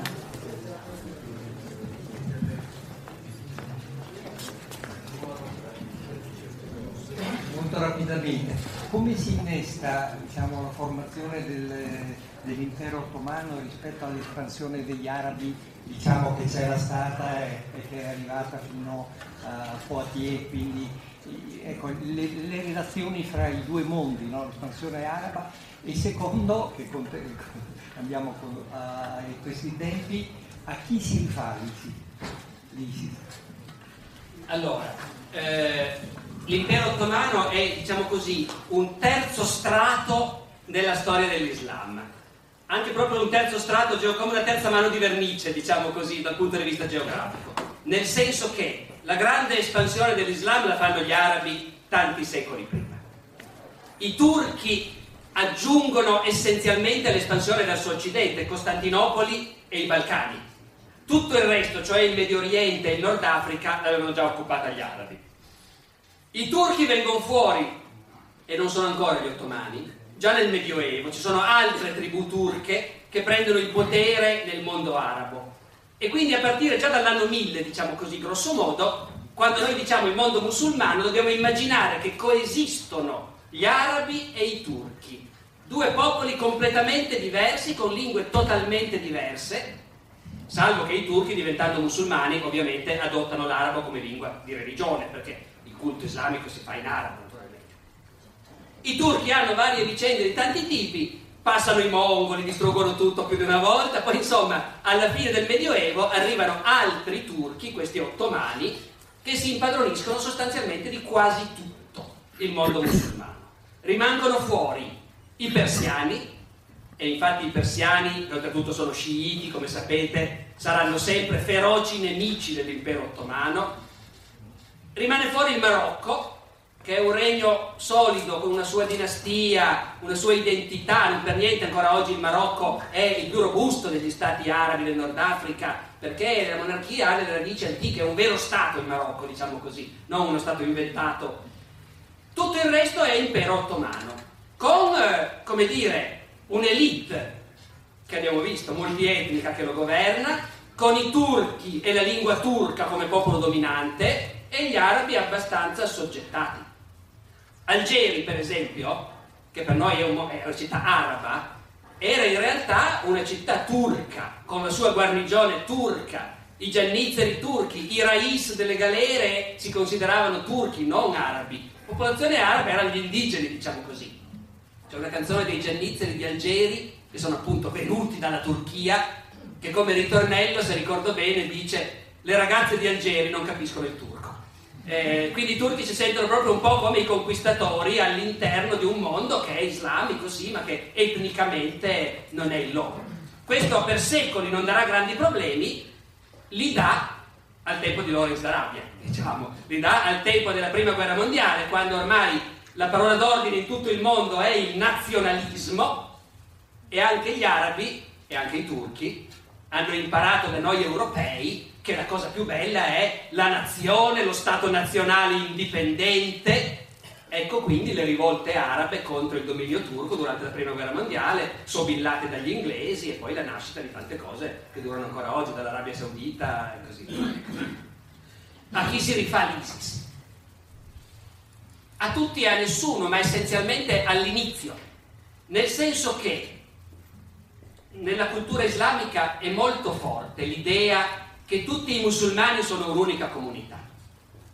Nella realtà non succede, si sa benissimo, il mondo musulmano è sempre stato diviso da guerre interne, ma nella teoria l'idea tutti i musulmani sono un unico popolo è più forte di quanto non sia nel nostro mondo cristiano l'idea tutti i cristiani sono un unico popolo, che non mi sembra una parola d'ordine, no, che si senta tanto. Invece per i musulmani, noi musulmani dovremmo essere un unico popolo, è un'idea forte. E quest'unico popolo all'inizio è stato governato dal profeta e poi dai successori del profeta. Califfo è il titolo che hanno assunto i successori del profeta e che vuol dire proprio il successore, sostanzialmente. Quindi la stragrande maggioranza dei musulmani vivono la loro vita e non si preoccupano di queste cose, così come, si fa, come fa la brava gente in tutto il mondo. Ma se uno si mette a ragionare su queste cose, un, un teorico musulmano potrebbe dire: uno dei motivi per cui noi, noi musulmani oggi siamo oppressi, poveri, non comandiamo nel mondo, è che ci siamo dimenticati che dobbiamo essere uniti.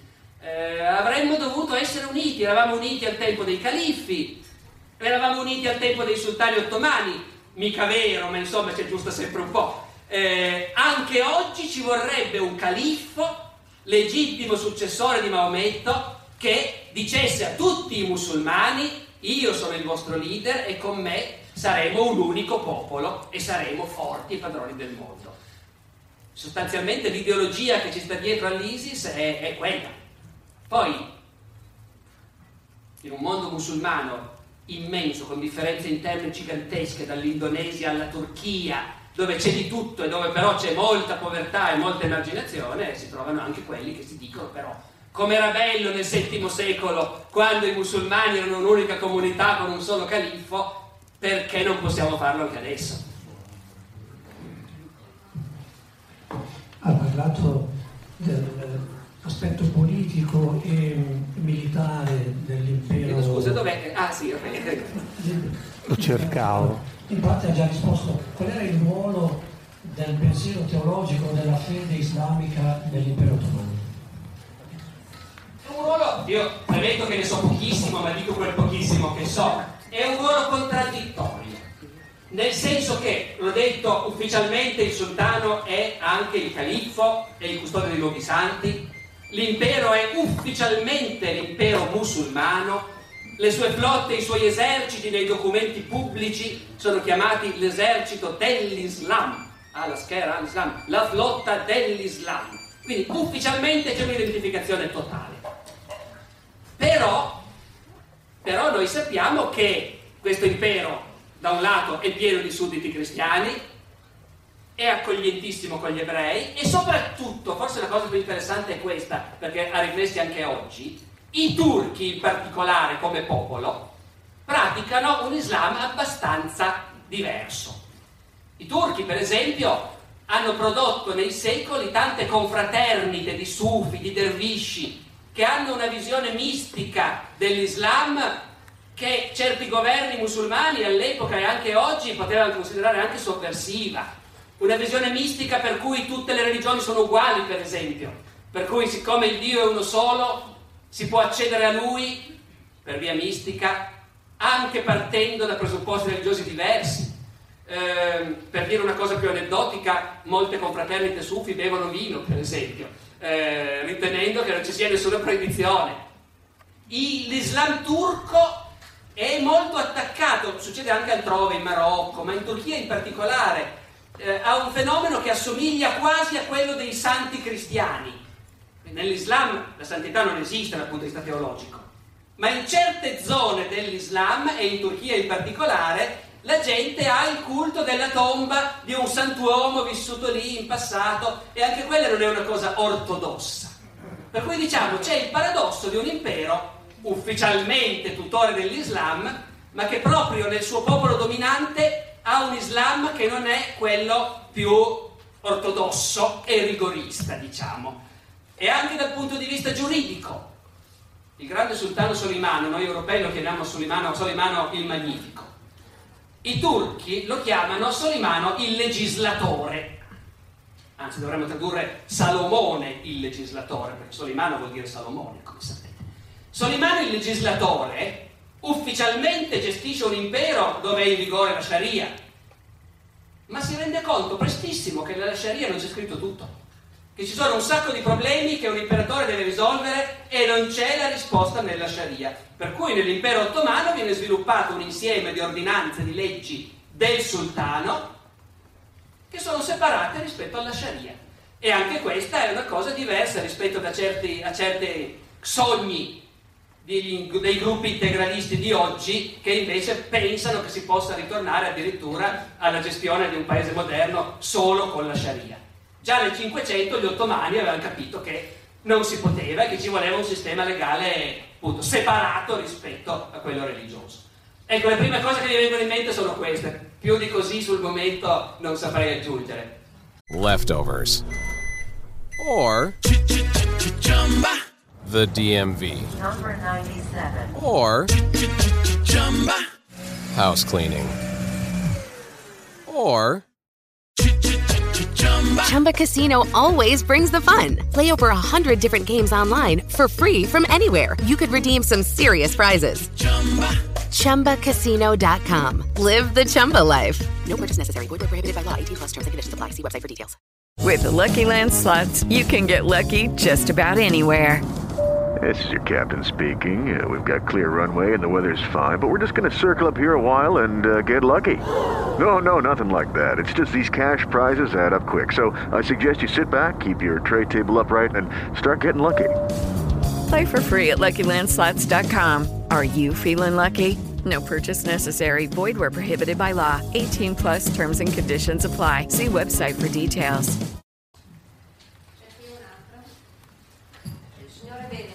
Eh, volevo approfittare di questo, volevo aggiungere una piccolissima briciola.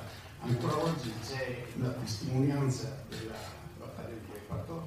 Se andate a Venezia, nella chiesa di Santa Maria Formosa, vicino a San Marco, entrate nella prima edicola a sinistra, c'è la icona che era nell'ammiraglia di Sebastiano Venier. Una piccolissima briciola che ce l'abbiamo ancora. Grazie. C'era un'altra domanda? Proprio non si sa di quello che ha risposto anche all'ultima domanda. La caduta dell'impero ottomano, lei ha detto giustamente la stampa, e riesco a capire che se uno rifiuta la stampa la tecnologia non si diffonde. Se la tecnologia non si diffonde è come se non ci fosse. Se uno inventa il computer e se lo tiene per sé, eh, eh, io l'ho detto anche a mia ragazza a scuola, ho detto il problema della tecnologia è che dovete diffonderla, e fin qui ci siamo. Però adesso giustamente lei dice eh, i turchi gli imper- non erano poi proprio così fedeli all'Islam come diciamo siamo abituati a sentire quello dell'Islam, quindi aveva era gente anche da quello che mi pare di capire anche molto intelligente, aveva un po' capito anche quello dei romani, prendo i figli dei, dei cristiani e, e li, me- li faccio capitani e mi tengo il popolo, perché era poi quello che facevano anche i romani, no? Quando hanno iniziato a dire mettiamo quelli delle regioni su, quindi molto avanti. Possibile che non abbiano capito che la tecnologia li avrebbe non prendere, eh, non evolversi dal punto tecnologico, li avrebbe distrutto. Cioè è un po' strano che si siano fermati. Eh, dunque, sa cos'è? Eh, è che in realtà quando cominci a restare in ritardo poi non riesci più a recuperare. Perché non è che la, nel millenovecentodiciotto non era più proibita la stampa, per eh, tomare, ovviamente, ecco.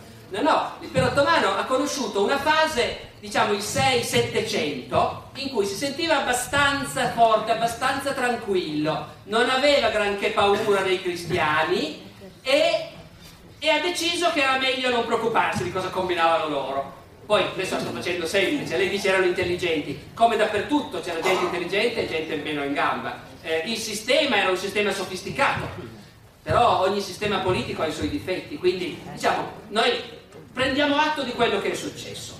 A fine Settecento i turchi, qualcuno di loro comincia ad accorgersi che sono rimasti indietro in modo pericoloso.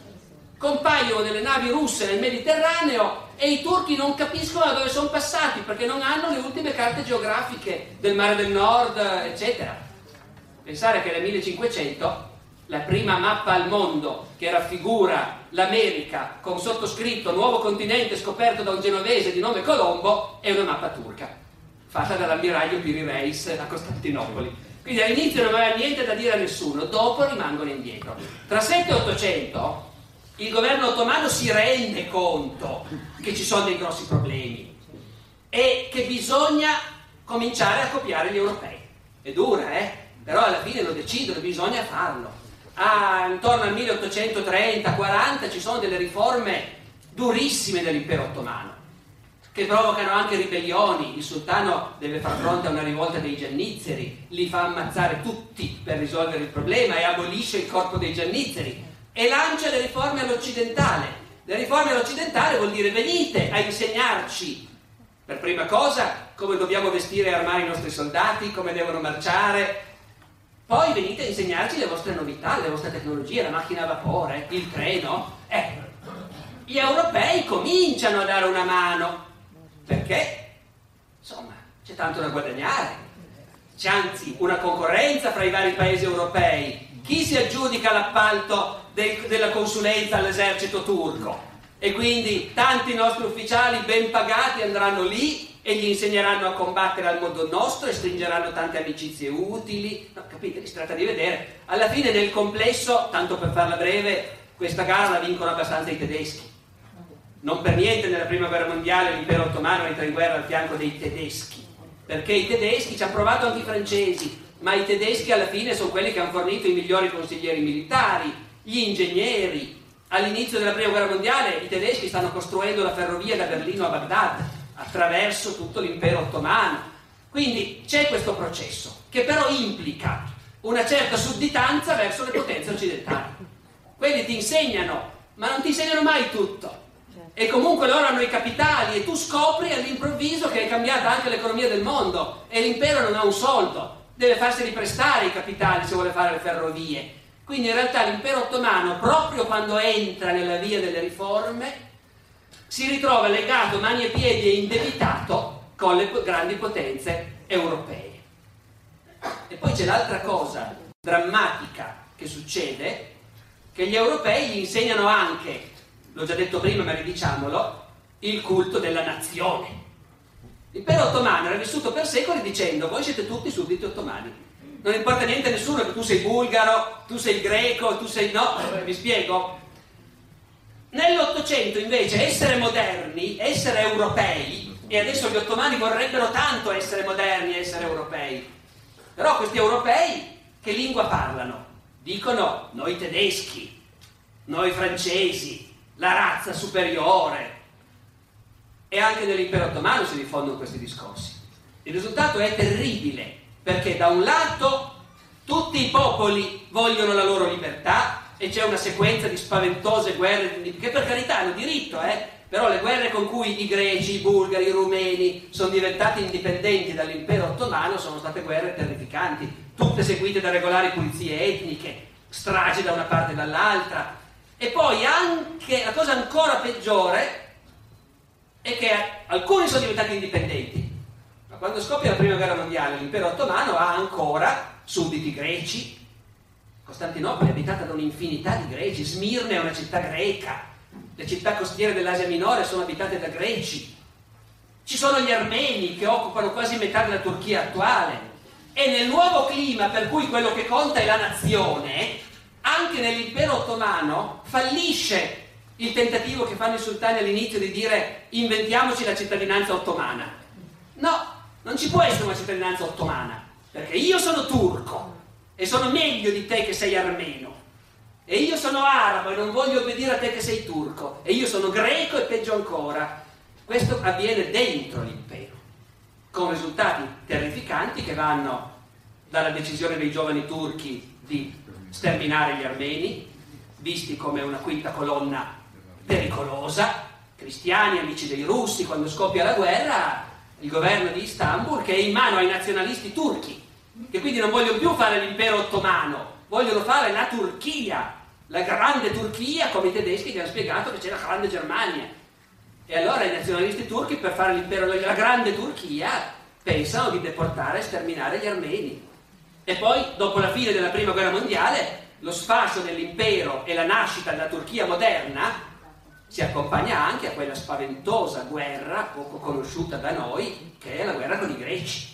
Perché i greci, che anche loro si sono montati molto la testa, eh, pensano di poter invadere la Turchia e riprendersi Costantinopoli. Negli anni millenovecentoventi, ventuno, ventidue, quando qui da noi ci sono le squadracce e si pensa a ben altro, lì, nella Turchia attuale, c'è una spaventosa guerra etnica fra turchi e greci, che si conclude con la vittoria dei turchi e la totale pulizia etnica. I greci spariscono da Costantinopoli, da Smirne, con stragi inenarrabili. Nel frattempo i turchi rimasti nei Balcani vengono sterminati a loro volta dai greci, dai serbi e così via. Sono cose, diciamo, in confronto a questo, le vicende degli anni novanta in Jugoslavia sono state proprio un, così, un colpo di coda, ma niente in confronto a quello che è successo allora. Ecco, ecco quindi, come vedete, essere rimasti indietro l'hanno pagata a lungo, e non è bastato aprire gli occhi e dire va bene, ci mettiamo in pari. Scusi, però per quale motivo, se noi pensiamo a una nazione che è molto distante comunque dall'impero ottomano, cioè il Giappone, il Giappone sceglie anche lui nel Seicento di fermarsi e di chiudere all'estero. Si riapre nel milleottocentosessanta circa con appunto la restaurazione Meiji, quindi la caduta dell'ultimo Tokugawa. Le squadre americane entrano nella, nella baia e dicono ok, adesso lo capite per forza.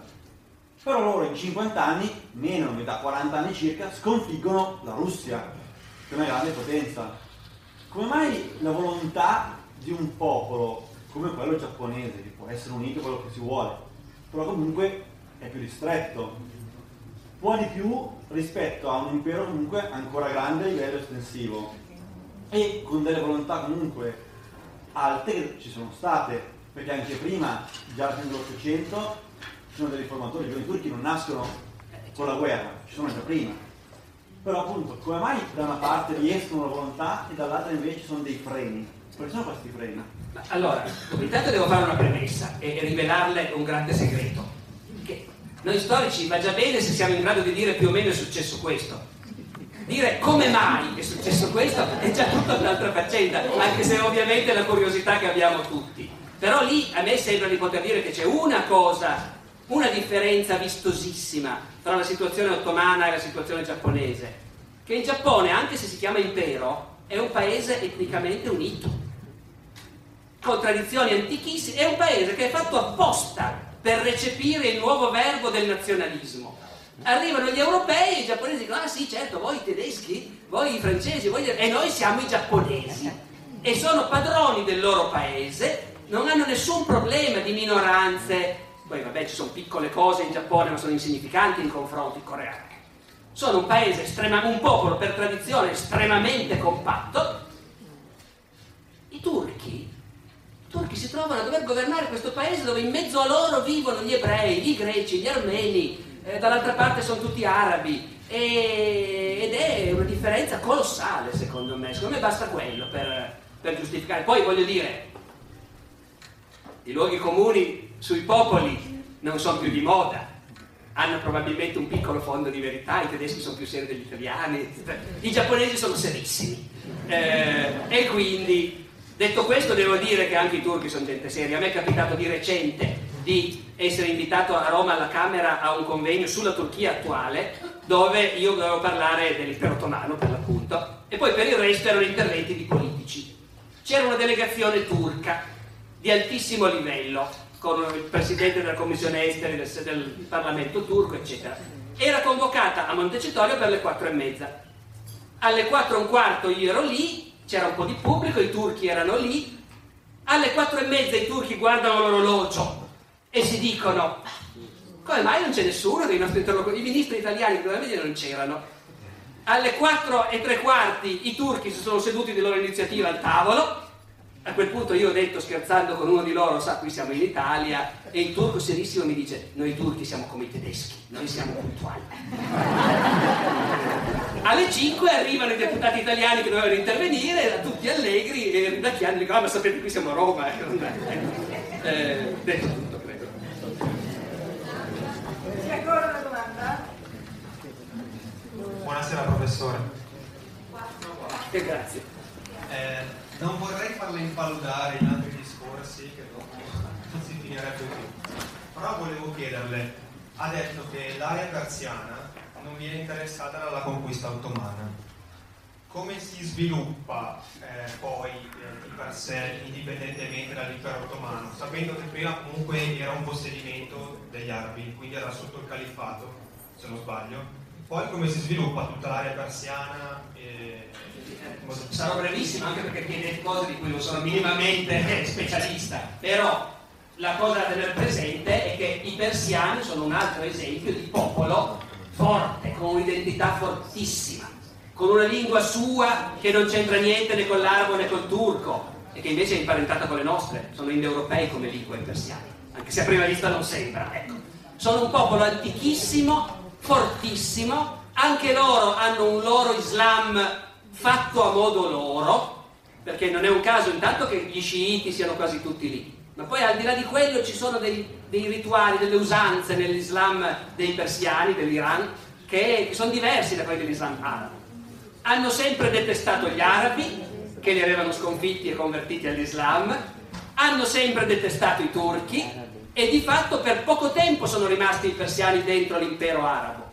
Appena l'impero arabo si è sfasciato all'epoca delle crociate, l'Iran è ridiventato una potenza indipendente, che nei secoli ha avuto vicende varie, è andato avanti e indietro, è arrivato fino al Mar Caspio, a Baku, eh, poi è tornato indietro, ha occupato anche una parte dell'Iraq attuale, poi si è ridotto al, all'Iran attuale, che è già un paese enorme se uno lo guarda sulla carta geografica, però appunto sono sempre rimasti del tutto indipendenti, essendo più lontani hanno avuto ancora meno rapporti con l'Occidente, per cui quando arrivava un ambasciatore ottomano a Parigi o a Berlino era un avvenimento, ma che arrivasse un ambasciatore persiano succedeva davvero una volta ogni morte di pappa, ecco.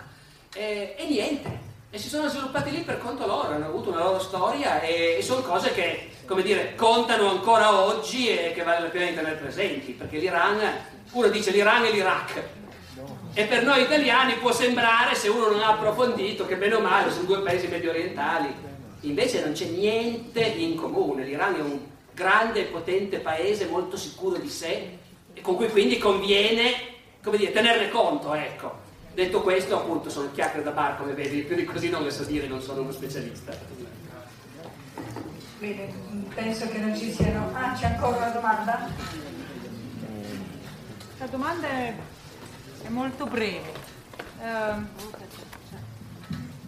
quello che è rimasto dell'impero ottomano, diciamo la Turchia di oggi, che si è avvicinata all'Europa e adesso non si sa bene, ci può dire qualcosa? Ma, eh, guardi, io appunto posso raccontare, perché ho avuto questa esperienza un mese fa in questo eh, convegno a Roma con questa delegazione turca, ripeto, di altissimo livello, che ha fatto dei discorsi estremamente chiari del tipo: noi in Turchia stiamo cambiando il paese, il partito di Erdogan è al potere, eh? Noi stiamo cambiando il paese, il popolo è con noi, il popolo è con noi perché ha capito che il futuro e che il passato è finito, la vecchia Turchia, quella di Kemal, quella laica, è finita, noi stiamo cambiando la vita della gente, stiamo diventando sempre più ricchi, il nostro P I L sta crescendo nell'otto per cento all'anno, dieci per cento all'anno, siamo il paese, e giù statistiche, che esporta di più in Africa fra tutti i paesi del Medio Oriente, siamo il paese che ha più ambasciate nel mondo dopo gli Stati Uniti, con un'area di, come dire, convinzione, sicurezza, superiorità impressionanti. Io non so quanta sia la propaganda del partito al potere e quanto ci sia di credibile in queste cose, ma erano davvero impressionanti. Dopodiché hanno detto: a noi entrare in Europa per noi non è una priorità, è una questione simbolica. Se noi possiamo entrare in Europa ed essere uno dei grandi paesi che contano in Europa, volentieri. Se no, saremo uno dei grandi paesi che contano fuori dall'Europa. Papale, papale. Questo è quello che adesso dire, appunto, avendo sentito dai politici turchi il mese scorso. Eh, poi, appunto, cosa succederà non lo sa nessuno, perché lì la crescita economica è indiscutibile, però l'intreccio del problema religione contro laicato nella storia turca del Novecento è un problema talmente grosso che è impossibile fare previsioni. Bene. Non ci sono altre domande? No, allora a questo punto possiamo... Vedevo una mano, una mano là in pompo. Sì, allora, allora, bene. Se è disponibile, professore. Prego. È una domanda assolutamente velocissima, nel senso, eh, prima che i russi si affermassero in Asia centrale e poi si, eh, si formasse l'impero in India dai britannici, i musulmani di quelle regioni a chi rispondevano? Visto che c'erano i sciiti. No, non all'impero ottomano, nel senso che beh, i musulmani dell'India era un impero a sé stante, l'impero dei Mogol, eh, di origine mongolica, musulmano, ma del tutto separato rispetto all'impero ottomano. E i paesi dell'Asia centrale, sapete, Turkmenistan, eh, Kazakistan e eh, così via, eh, erano paesi, come sono tuttora, abitati da gente che parla turco, perché tutte le lingue di quei paesi lì sono dialetti turchi e si capiscono coi turchi in pratica, ma non sono mai stati nell'impero ottomano. Sono, erano emirati o califfati, sultanati indipendenti, eh, sottomessi per lunghi periodi all'impero mongolo, quindi da Gengis Khan a Tamerlano, in altri periodi invece del tutto autonomi, eh, e sono stati sottomessi per la prima volta definitivamente dai russi. Nell'Ottocento gli zar colonizzano l'Asia centrale e cadono all'emiro di Bukhara, all'emiro di Khiva, all'emiro di Samarcanda e così via. Quindi è una storia curiosa perché è una storia di genti turche come lingua, ma che non hanno avuto niente in comune con la storia dell'impero ottomano. Ma quindi anche religiosamente erano assolutamente dipendenti? O vedevano nel califfo, nel sultano eh, ottomano la guida suprema? Ah no, ma sa, questo fatto del sultano che anche califfo e principe dei credenti sono cose che si dicono per i giornali, già allora, nel senso che non ci credo, cioè è un titolo come un altro, per i sudditi del sultano è meglio far finta di crederci, chi è fuori è fuori, nessuno, i persiani non si sono mai preoccupati di fare la guerra al sultano perché era il principe dei luoghi santi assolutamente, quindi il problema non si pone e lei sa che l'Islam per tradizione è molto legato allo Stato, al potere statale, e quindi ogni Stato ha il suo Islam, i suoi dottori, i suoi giuristi, i suoi teologi, e in generale non, non c'è un problema dal punto di vista lì. Possiamo ringraziare il professore.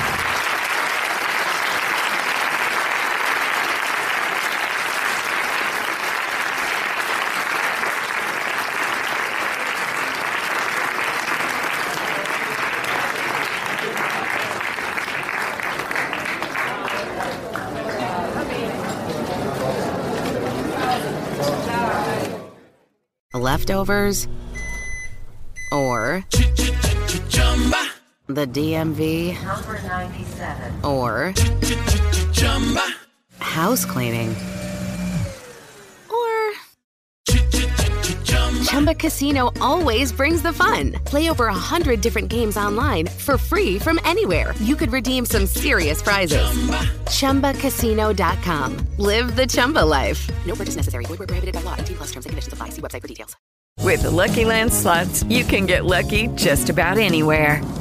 This is your captain speaking. Uh, we've got clear runway and the weather's fine, but we're just going to circle up here a while and uh, get lucky. No, no, nothing like that. It's just these cash prizes add up quick. So I suggest you sit back, keep your tray table upright, and start getting lucky. Play for free at Lucky Land Slots dot com. Are you feeling lucky? No purchase necessary. Void where prohibited by law. eighteen plus terms and conditions apply. See website for details.